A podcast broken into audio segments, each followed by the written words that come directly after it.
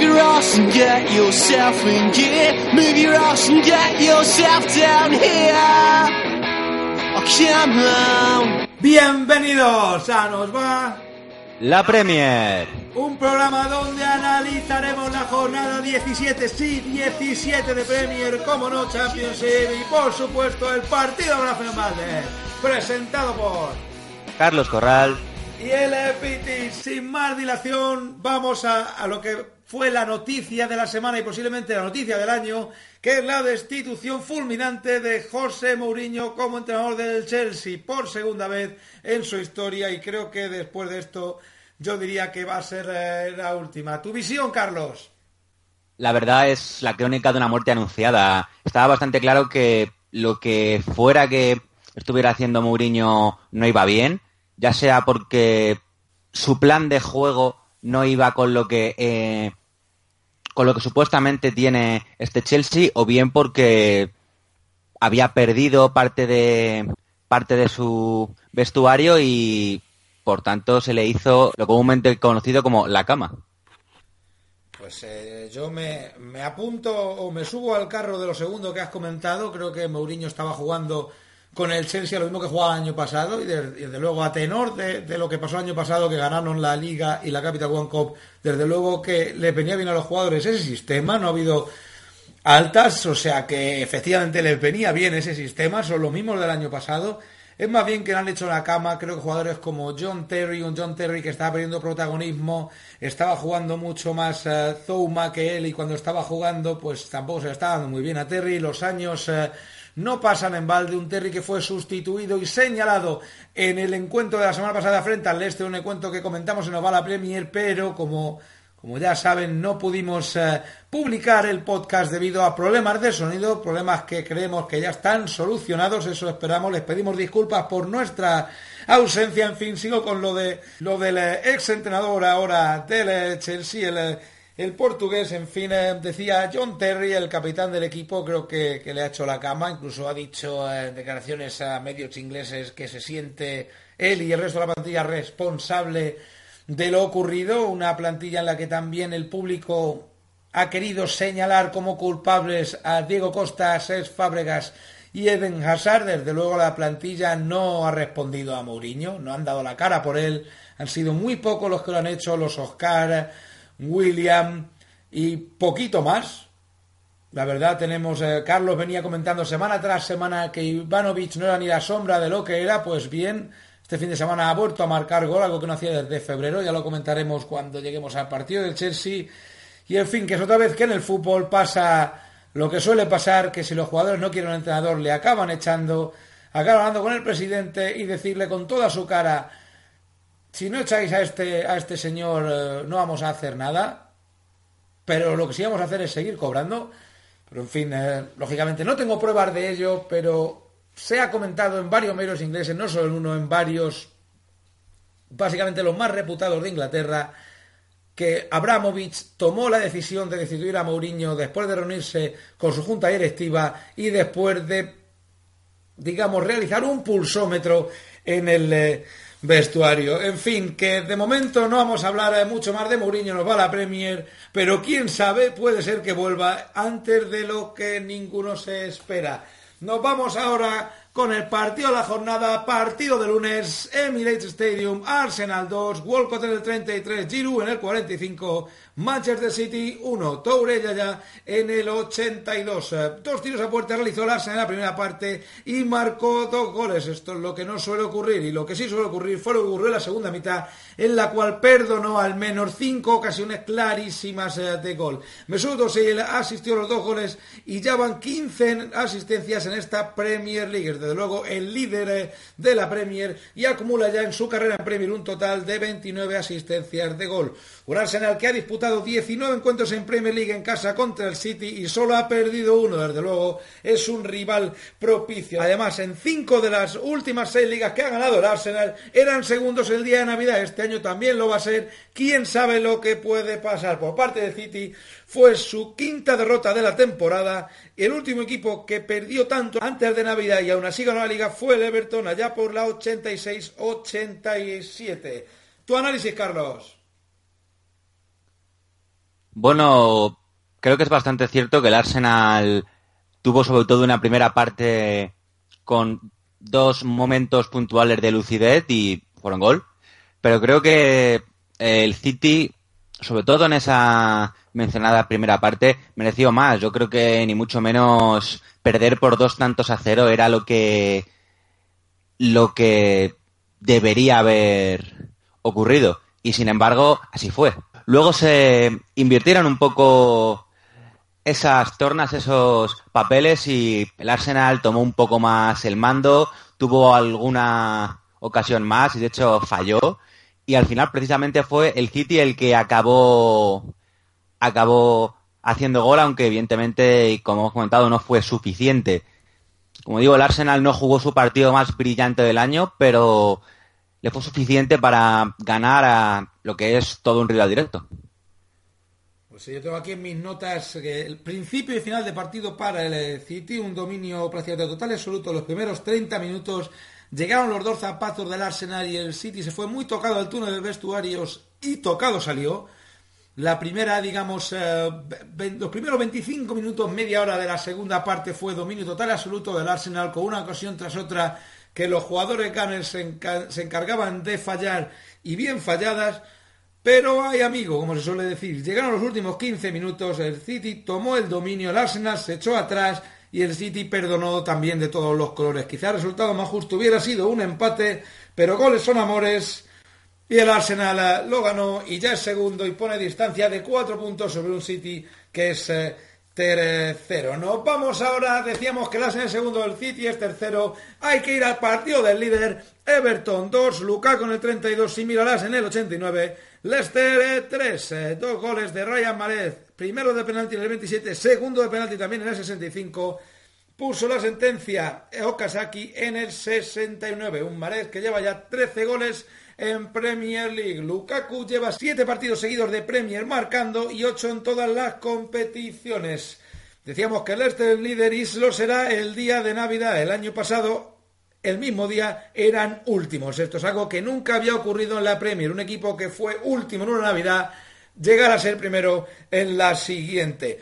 Otro dato que, digamos, puede favorecer al Leicester, creo que esto no va a ocurrir porque al final... Eh, las plantillas están para lo que están y las temporadas son largas, pero cinco de los últimos seis líderes en Navidad han ganado la liga. Con respecto al partido, simplemente comentar que creo que Bardi lo ganó prácticamente el solo, forzando uno de los penaltis y asistiendo a Okazaki. En este caso no marcó, pero fue un jugador clave. Bardi empezó la temporada como acabó la, anterior, siendo simplemente un goleador.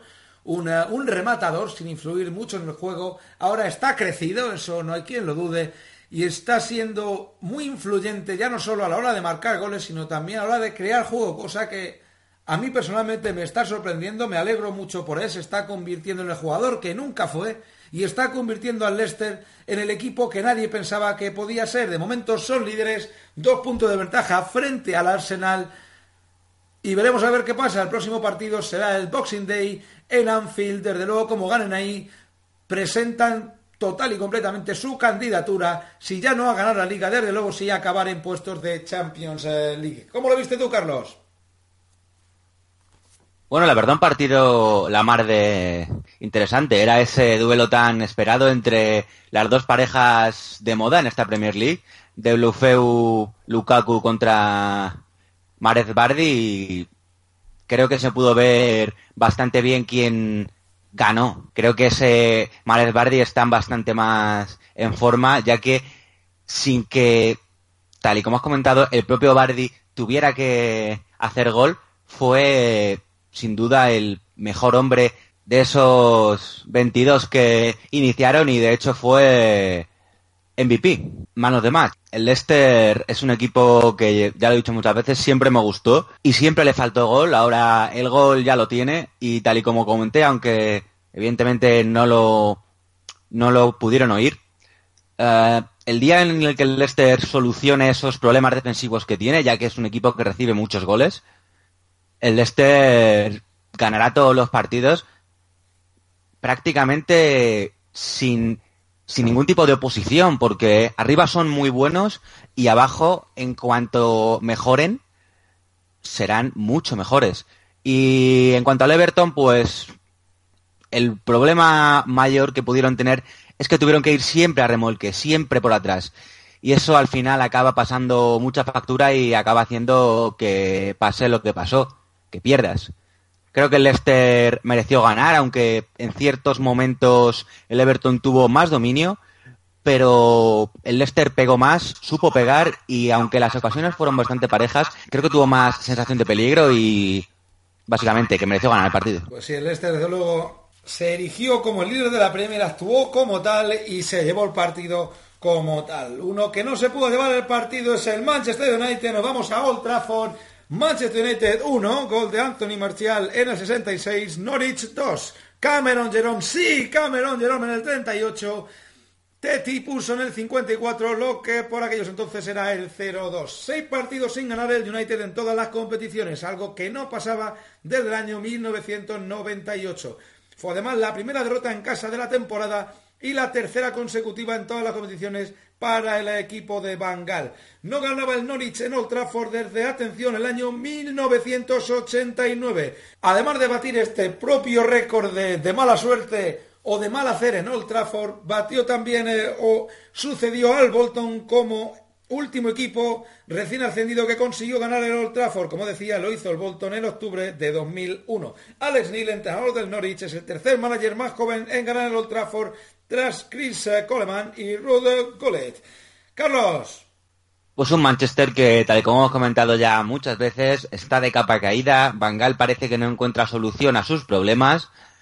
Y el problema es básicamente de el técnico neerlandés. Y hay que tener en cuenta que esta es su plantilla, ha sido como él ha querido, le han dado todo, todo el dinero que él ha necesitado y lo ha gastado tal y como él ha querido. Y aún así no está consiguiendo un Manchester United competitivo para, valga la redundancia, competir por la Premier League. De momento están lejos, no muy lejos, pero están lejos. Y como esto siga así, preveo que Van Gaal será el próximo entrenador que se acabará yendo por la puerta de atrás. Y es que puedes tener un mal partido y puedes perder porque tengas un día malo, pero no puedes estar teniendo días malos uno tras otro. Y tampoco puede ser que en tu propio estadio te gane el Norwich City, que si bien a nivel de conjunto están demostrando que pueden jugar más o menos bien, no así como hace dos temporadas.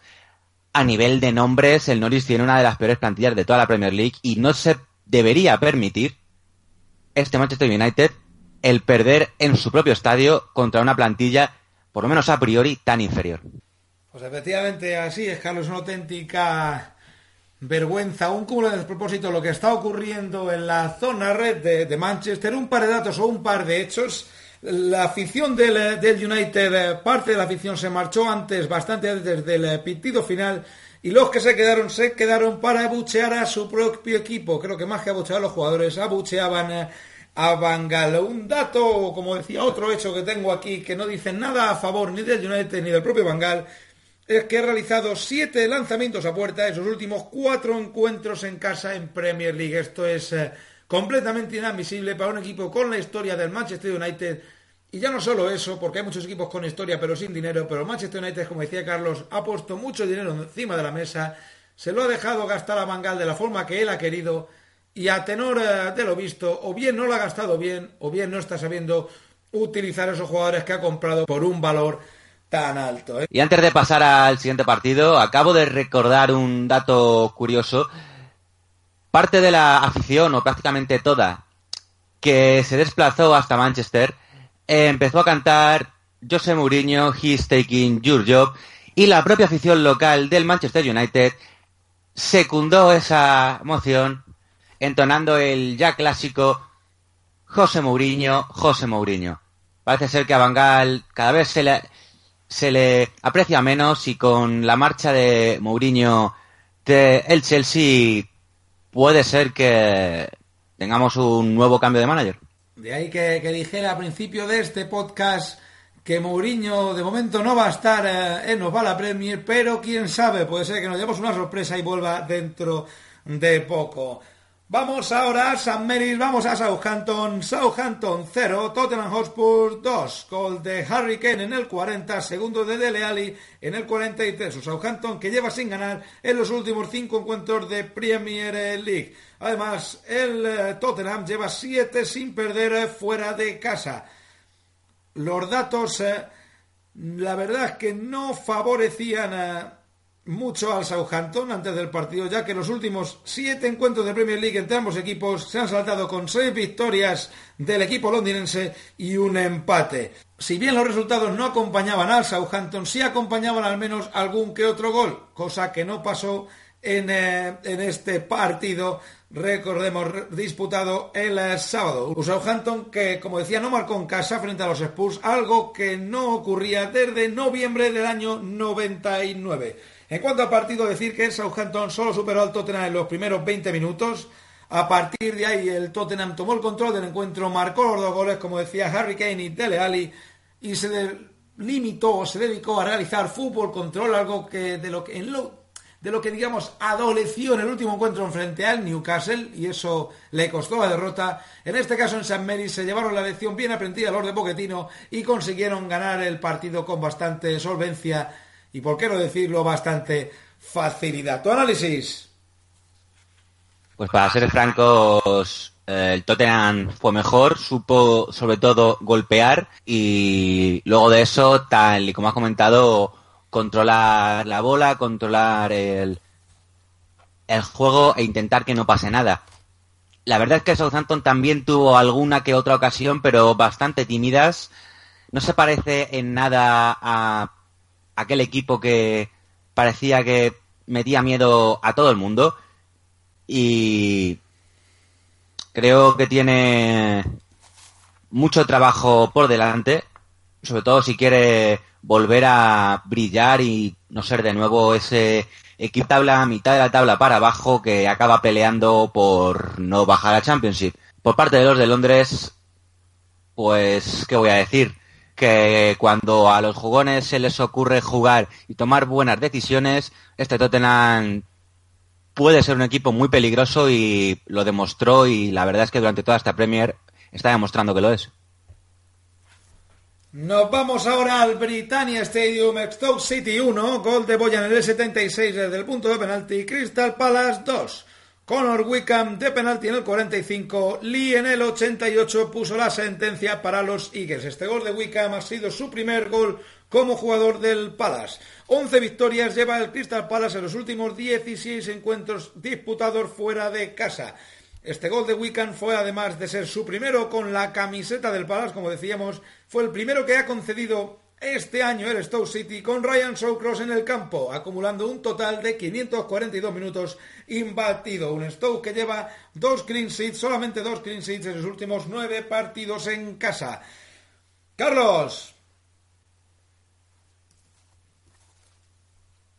Un partido para mí a todas miras injusto, porque creo que el Stoke mereció bastante más, incluso la victoria, pero desde luego lo que no mereció es perder Creo que el Palace fue inferior, jugó como un equipo inferior y ganó como si no fuera tan inferior, aunque, como digo, creo que el Stoke mereció por lo menos empatar, si no ganar, que yo creo que tuvieron ocasiones más que de sobra para ello, pero también es verdad, también hay que admitir que casi todas las ocasiones se iban fuera, ni siquiera entraban entre esos tres palos, ni siquiera hacían trabajar a Genesis y eso al final efectivamente acaba pasando factura, aunque como digo, siento que el Stoke no debió perder jamás.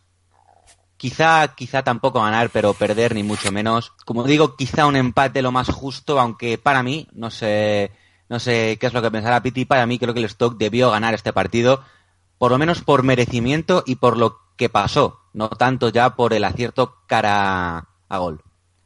Pues efectivamente, por lo acontecido durante los más de 90 minutos eh, de encuentro, el Stoke se mereció la victoria, incluso holgada. Pero cuando tienes muchas y las fallas, pues igual lo que te mereces es perder.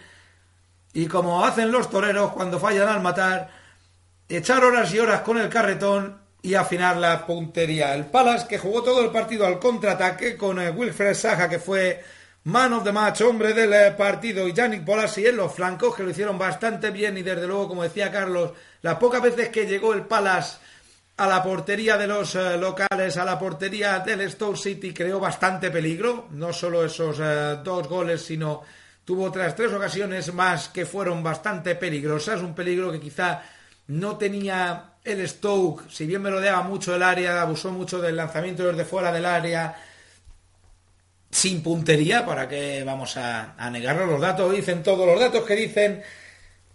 El Stoke City hizo cinco tiros a puerta en todo el encuentro de un total de 26 lanzamientos. Desde luego así va a ser complicado que vayas a a ganar. Seguiremos contando en va la Premier, como no, si el Stoke afina su puntería o si por el contrario no lo hace. Un equipo que tuvo la portería, pero bien, bien fina, fue el Watford, el recién ascendido, el equipo de Quique Sánchez Flores. Watford 3, Nathan Ake en el 3. Doblete de Hígalo, minutos 15 y 85. Liverpool 0. Cuatro victorias consecutivas lleva ya el Watford, igualando el récord del club en la máxima categoría, un récord que data de abril del 87. El 3-0 supuso además también la victoria por mayor diferencia frente a Liverpool en la historia del equipo del norte eh, de Londres. Fue un mal día para Bogdan, el portero del Liverpool que debutaba con la camiseta de los Scousers falló en el primer gol y tampoco que estuviera especialmente acertado durante el resto del encuentro. Un Liverpool que abusó muchísimo de balón largo. Si se dice que el West Bromwich Albion es el rey en esta estadística, pues eh, no lo fue esta jornada. El Liverpool abusó mucho más. Un Liverpool que estuvo completamente falto de ideas, o para ser más exacto, sin ninguna idea. Pegar el pelotazo, pues te hace, te hace demostrar a, al equipo contrario y al mundo entero que no saben lo que puedes hacer, no tienes eh, plan de juego, un Liverpool de Jürgen Klopp que aprovechó el efecto llegada, el efecto motivante, pero hasta ahí quedó la cosa, un Jürgen Klopp que lleva en nueve encuentros de Premier el mismo número de puntos que llevaba el posiblemente malísimo entrenador eh, Brendan Rodgers en ocho partidos, o sea que ahora mismo digamos que Brendan Rodgers lo ha hecho mejor que Jürgen Klopp. No tengo ninguna duda que al final Jürgen Klopp será más exitoso de lo que lo ha sido Brendan Rodgers, pero igual tampoco era toda la culpa del entrenador eh, Gales. Un resultado merecidísimo para el Watford que sí supo a lo que jugaba y como decía el Liverpool eh, no. ¿Tú cómo lo viste, Carlos? Pues la verdad es que igual, el Watford mereció ganar por juego, por, aunque parezca mentira, talento, por acierto cara a gol y sobre todo por Bogdan, que tal y como has comentado, tuvo un partido bastante desastroso. Creo que Klopp tiene mucho trabajo, sobre todo, no es que sea solamente en este partido, sino que últimamente al Liverpool se le está viendo falto de muchas ideas, con muchos balones en largo, pelotazos a Benteke cuando está jugando y cuando no casi que también, aunque no tengan esa referencia ofensiva tan marcada. Creo que el Liverpool tiene que empezar a pensar en si quieren jugar así, porque si quieren jugar así, creo que los jugadores que tienen no son adecuados. Creo que tienen jugadores para poder jugar, para poder controlar medio campo, para poder controlar la pelota, jugar al toque, pasando, intentar llegar poco a poco, y no está siendo así. No voy a descubrir América al decir lo que voy a decir ahora mismo. El problema del Liverpool es que si tiene que llevar el mando del encuentro no sabe lo que hacer, está falto de ideas. Si el otro equipo lleva el mando del encuentro, hace lo que pasó frente a equipos como el Chelsea, como el City, ellos perfectos, juegan al contraataque, que es algo que Jürgen Klopp sabe hacer a la perfección. Quizás sea el eh, mayor maestro mundial de este arte junto con, eh, con José Mourinho, el, como decíamos, ex entrenador del Chelsea de nuevo. Como digo, si tiene que jugar contra un equipo de menor eh, enjundia, de menor categoría, supuestamente con menores aspiraciones, entonces el Liverpool lógicamente tiene que llevar el mando del encuentro y desde luego no sabe o no está demostrando saber. Como decías tú, Carlos, Jürgen Klopp tiene mucho trabajo por delante, creo que puede hacer jugar el equipo y el equipo creo que puede llegar a jugar, pero parece ser, por lo visto en las últimas jornadas frente a equipos, como digo, de menor calibre, le va a costar un poquito más de lo que él eh, pensaba. Pues la verdad es que nada más que añadir, creo que has estado bastante claro, así es que podemos pasar al siguiente encuentro. Bueno, vamos al partido del Morbo, nos vamos a Stanford Bridge, Chelsea 3, Ivanovic en el 5, Pedro en el 13 y Oscar de penalti en el 50, Sunderland 1, gol de Borini en el 52, el gol del honor Ivanovic que como decíamos no marcaba desde el mes de febrero. Masivo apoyo para Mou en las gradas y silbidos especialmente para Fabregas y Costa, con Hazard siendo también señalado, como ya comentaba con anterioridad. Cinco puntos los últimos 11 partidos fuera de casa para los Black Cats.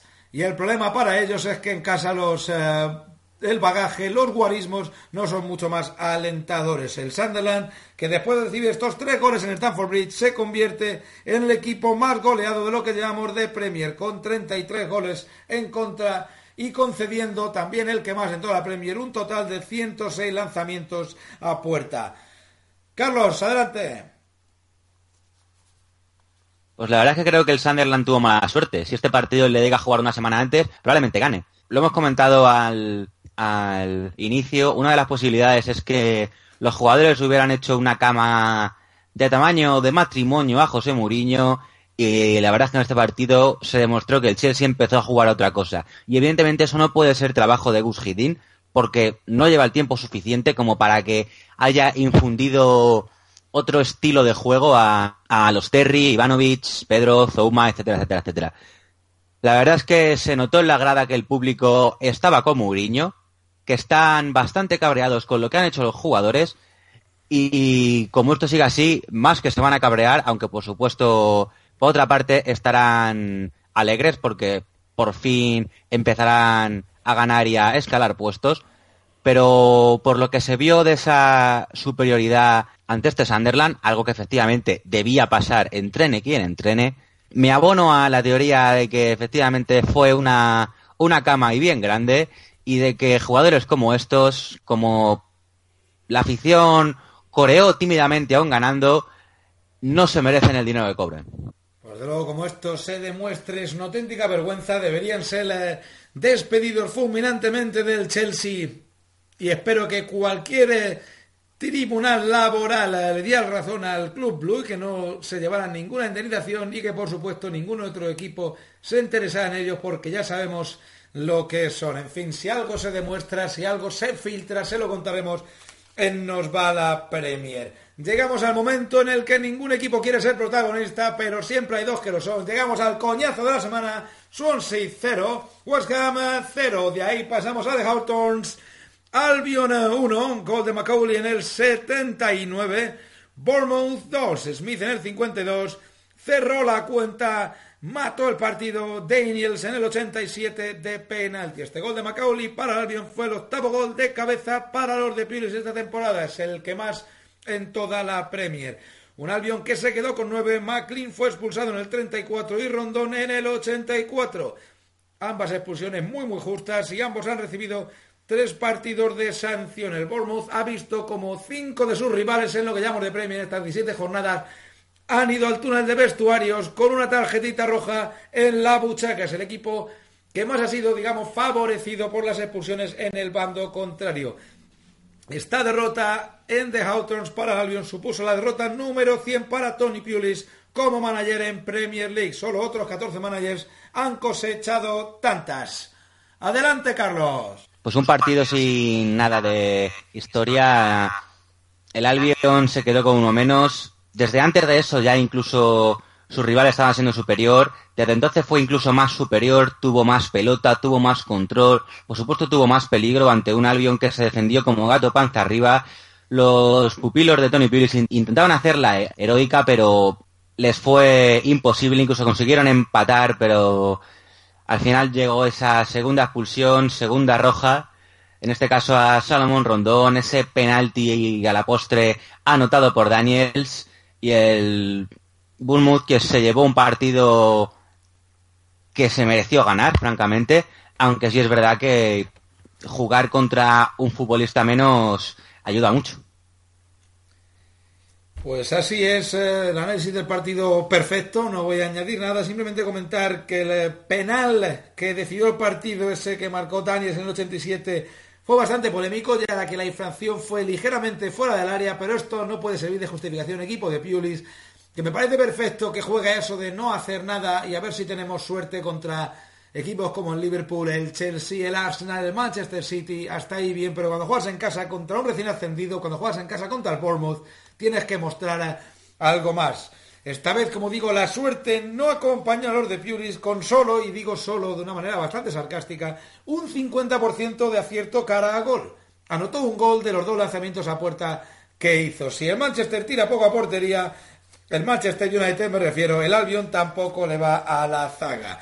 Último partido de Premier. Eh. Nos vamos a St. James's Park, Newcastle 1, Colocini en el 38, Aston Villa 1, Jordan Ayew en el 61, un Colocini que no marcaba en casa desde enero de 2011 frente al Tottenham Hotspur. El Villa no gana desde el partido inaugural de esta Premier y ya están a 10 puntos de la salvación que precisamente marca las urracas que marca el Newcastle. Dos clean sheets en 17 partidos lleva el Villa. Así, desde luego, es muy complicado avanzar en la tabla clasificatoria.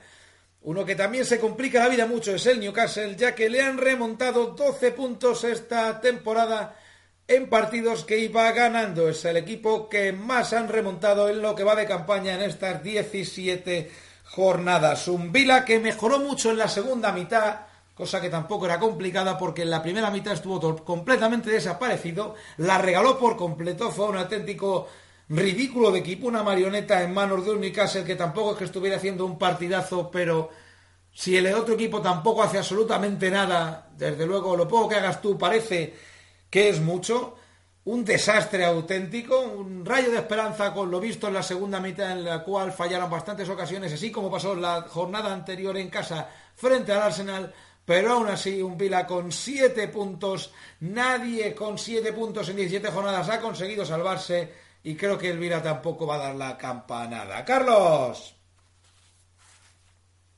Uno de los peores partidos que se podía ver en toda la temporada y más tuvo una lluvia intensísima, el campo estaba fatal.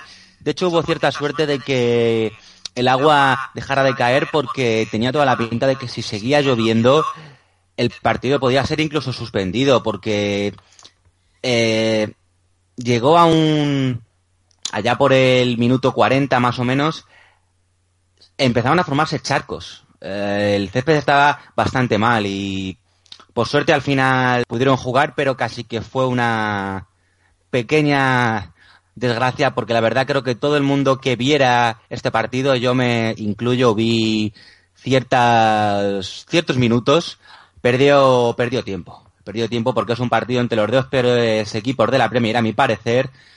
El Aston Villa, por supuesto, es el peor. Quizá el honor del segundo peor lo compartan entre Newcastle y Sunderland. Pero por lo demás, como digo, un partido muy aburrido. 20 minutos de la segunda parte no justifican otros 70 de pleno aburrimiento.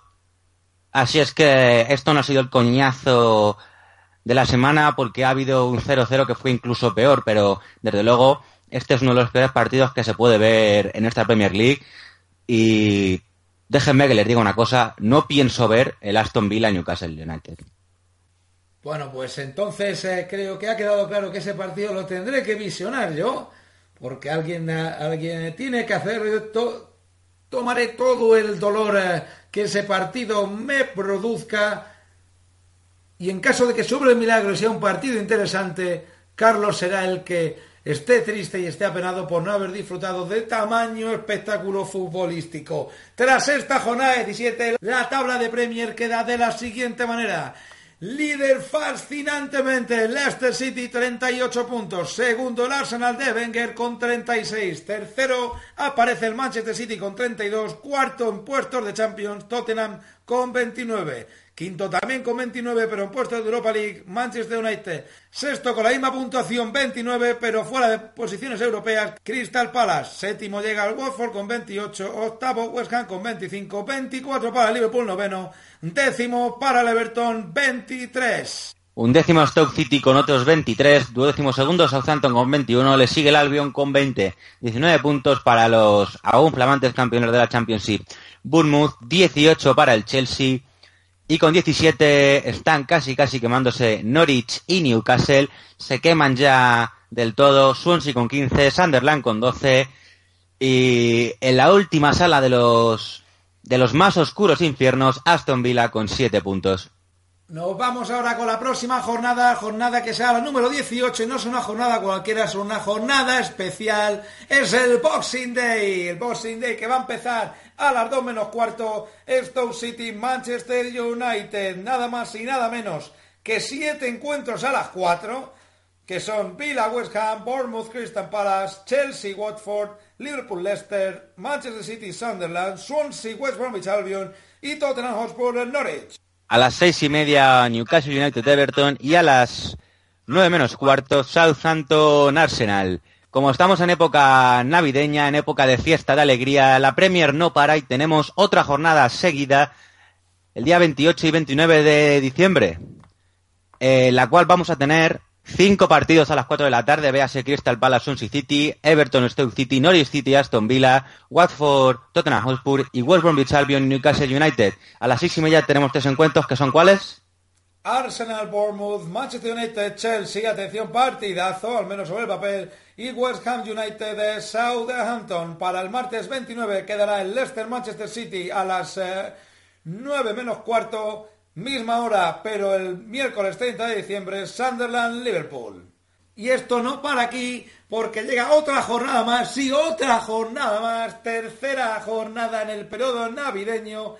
Jornada que se jugará el sábado 2 y domingo 3 de enero. Para el sábado 2 el early kickoff. 2 menos cuarto West Ham United Liverpool.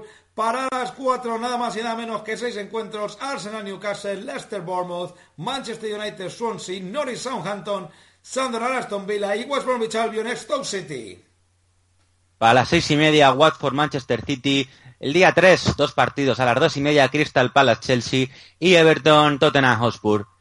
Ese Everton Tottenham Hotspur será a las 5 de la tarde. Volverá, va la Premier después de estas tres jornadas haciendo un programa, digamos, especial con lo acontecido durante el parón navideño.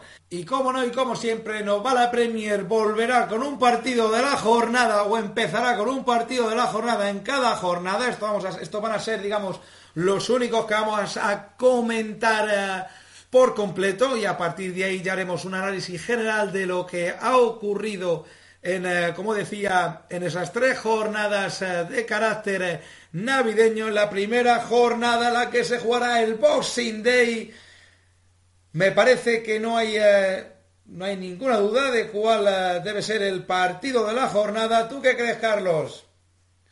Yo me tiro a ese Liverpool-Leicester.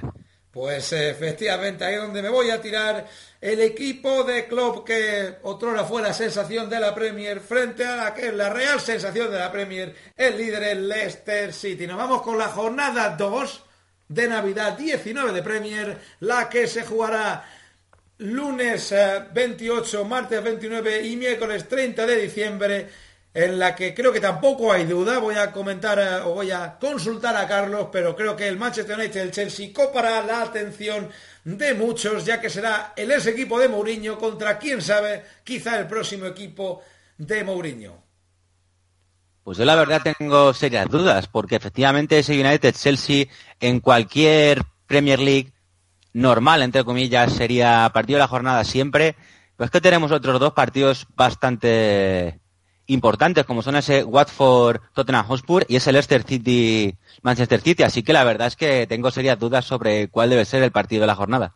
Desde luego esta jornada se presenta bastante interesante. Watford Tottenham duelo del norte de Londres y Leicester Manchester City a día de hoy primero y tercero en la tabla. Creo que nos vamos a quedar, eh, digamos, vamos a tener ese, ese guiño para ambos clubes que no están pasando mal.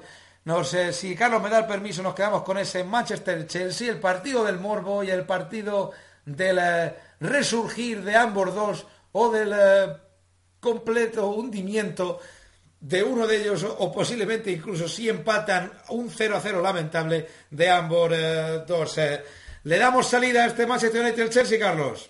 Pues en este caso te llevas tú el gato al agua y nos vamos a quedar con ese encuentro. Y en cuanto a la siguiente jornada, la última de estos periodos estivales y navideños, creo que tampoco puede haber demasiada duda. Hay dos partidos bastante interesantes, como ese Everton Tottenham y ese otro Watford Manchester City, pero yo me quedo con este último.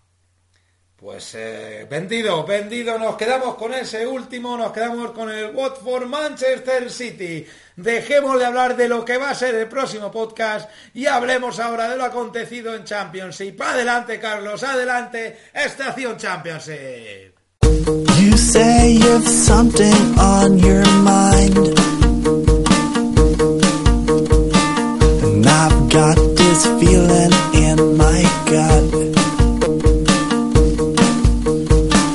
Vamos a comentar la jornada 22 de Championship que nos dejó sorpresas y muy, muy, muy grandes. Día 18 de diciembre, Birmingham City 1, Cardiff City 0, 19, Brighton Hove Albion 0, Middlesbrough 3. Han oído bien, primera derrota de la temporada tras 22 partidos del Brighton Hove Albion. Bolton Wanderers 2, Fulham 2, Brentford 4, Huddersfield Town 2, Bristol City 1, Crispan Rangers 1, Burnley 4, Chatham Athletic 0 Ipswich Town 0, Derby County 1, Nottingham Forest 2, Milton Keynes 1, Rottenham United 2, Hull City 0. Y el día 20 de diciembre se disputaron más partidos. Sheffield Wednesday 4, Wolverhampton Wanderers 1, Leeds United 1, Preston Northern 0 y Reading 1, Blackburn Rovers 0. Con estos resultados y tras 22 jornadas, casi casi una vuelta entera, las cosas van de la siguiente manera. El Middlesbrough, campeón y por supuesto ascenso a Premier League con 46 puntos, Segundo clasificado Derby County, 44 puntos, también iría a Premier League. Ya por debajo, ya en playoff, Brighton Hove Albion 43, con esa derrota ante un rival directo, se cae de el ascenso directo. Hull City 41 puntos, Burnley 38 y el último que se mete en ese playoff es el Ipswich Town que tiene 34. Muy muy muy de cerca están Sheffield Wednesday, Birmingham City y Cardiff City con 33 puntos y con 32 se encuentra el Brentford. Por debajo, en la quema, Bolton Wanderers, último clasificado con 14 puntos. Chatham Athletic y Rotherham United tienen 18 y también se queman, bajarían a League One y se salvaría, se salvarían por uno y dos puntos respectivamente. Milton Keynes que tiene 19 y Bristol City que tiene 20.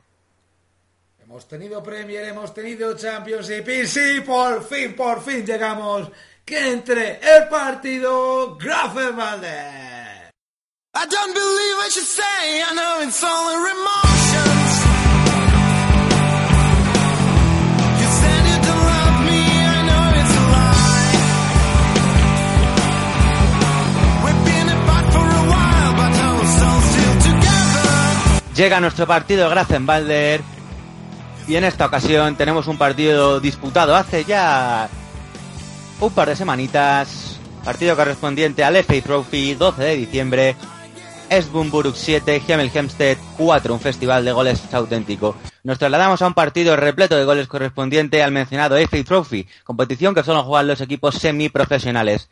Eastbourne es una localidad costera del sureste de Inglaterra bastante cercana a Brighton y que se encuentra en el condado de East Sussex. Ciudad turística por excelencia, algo más de 100.000 personas ve multiplicada su población en verano debido al agradable clima que se puede disfrutar, dentro por supuesto de lo humanamente posible ya que estamos hablando de las islas inglesas, así como también pueden disfrutar de una buena cantidad de teatros y de la visita anual de la Orquesta Filarmónica de Londres. También tienen cierto reconocimiento dentro de la isla ya que el Eastbourne International es celebrado en el Devonshire Park Loud Tennis Club de la propia ciudad y sirve como previa a Wimbledon. De hecho, de sus acantilados buena cuenta pueden dar Karl Marx y Friedrich Engels, visitantes habituales de la ciudad cuando aún estaban vivos. Por aquel entonces, Puri Lane, la casa del Eastbourne Borough, aún no había visto la luz, pero sí pudo ver grandes momentos de lucidez del pasado sábado. Con un 3-0 a favor de los locales, merced a los goles de Jules en propia meta Romain un minuto más tarde y el propio Romain en el minuto 20, el partido parecía tranquilo y con este mismo resultado se llegó al descanso. Pero el Hemel Hempstead quiso dar guerra con Hawkins como cabecilla haciendo dos goles en cinco minutos tras la reanudación y viendo como su compañero Banton hacía la igualada apenas dos minutos después de ese 3 a 2. No contentos con ello, Jamie Slaver daba la vuelta al marcador totalmente con el 3-4 anotado en el minuto 72. Con solo 18 minutos por delante y tras haber sido remontados de ese, recordemos, 3 a 0 a favor, la esperanza parecía desaparecer en, las gradas de Pure Lane, pero Locke por partida doble, Pini y por último Evans en el tiempo añadido quisieron dar un sábado a la altura a sus aficionados y vaya si lo consiguieron. 11 goles para el recuerdo en un partido de los que hacen afición.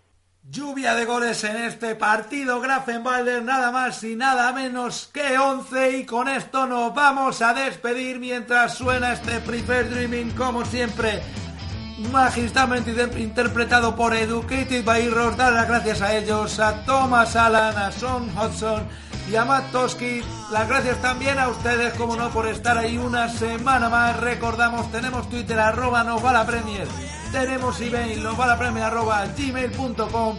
Les emplazamos al año nuevo. Feliz Navidad, próspero año nuevo. Y que volvamos a estar aquí con Nos va la Premier. Con quién sabe qué, quién sabe cuándo el Leicester posiblemente de líder. En fin, nos vemos, nos escuchamos en 2016. Gracias.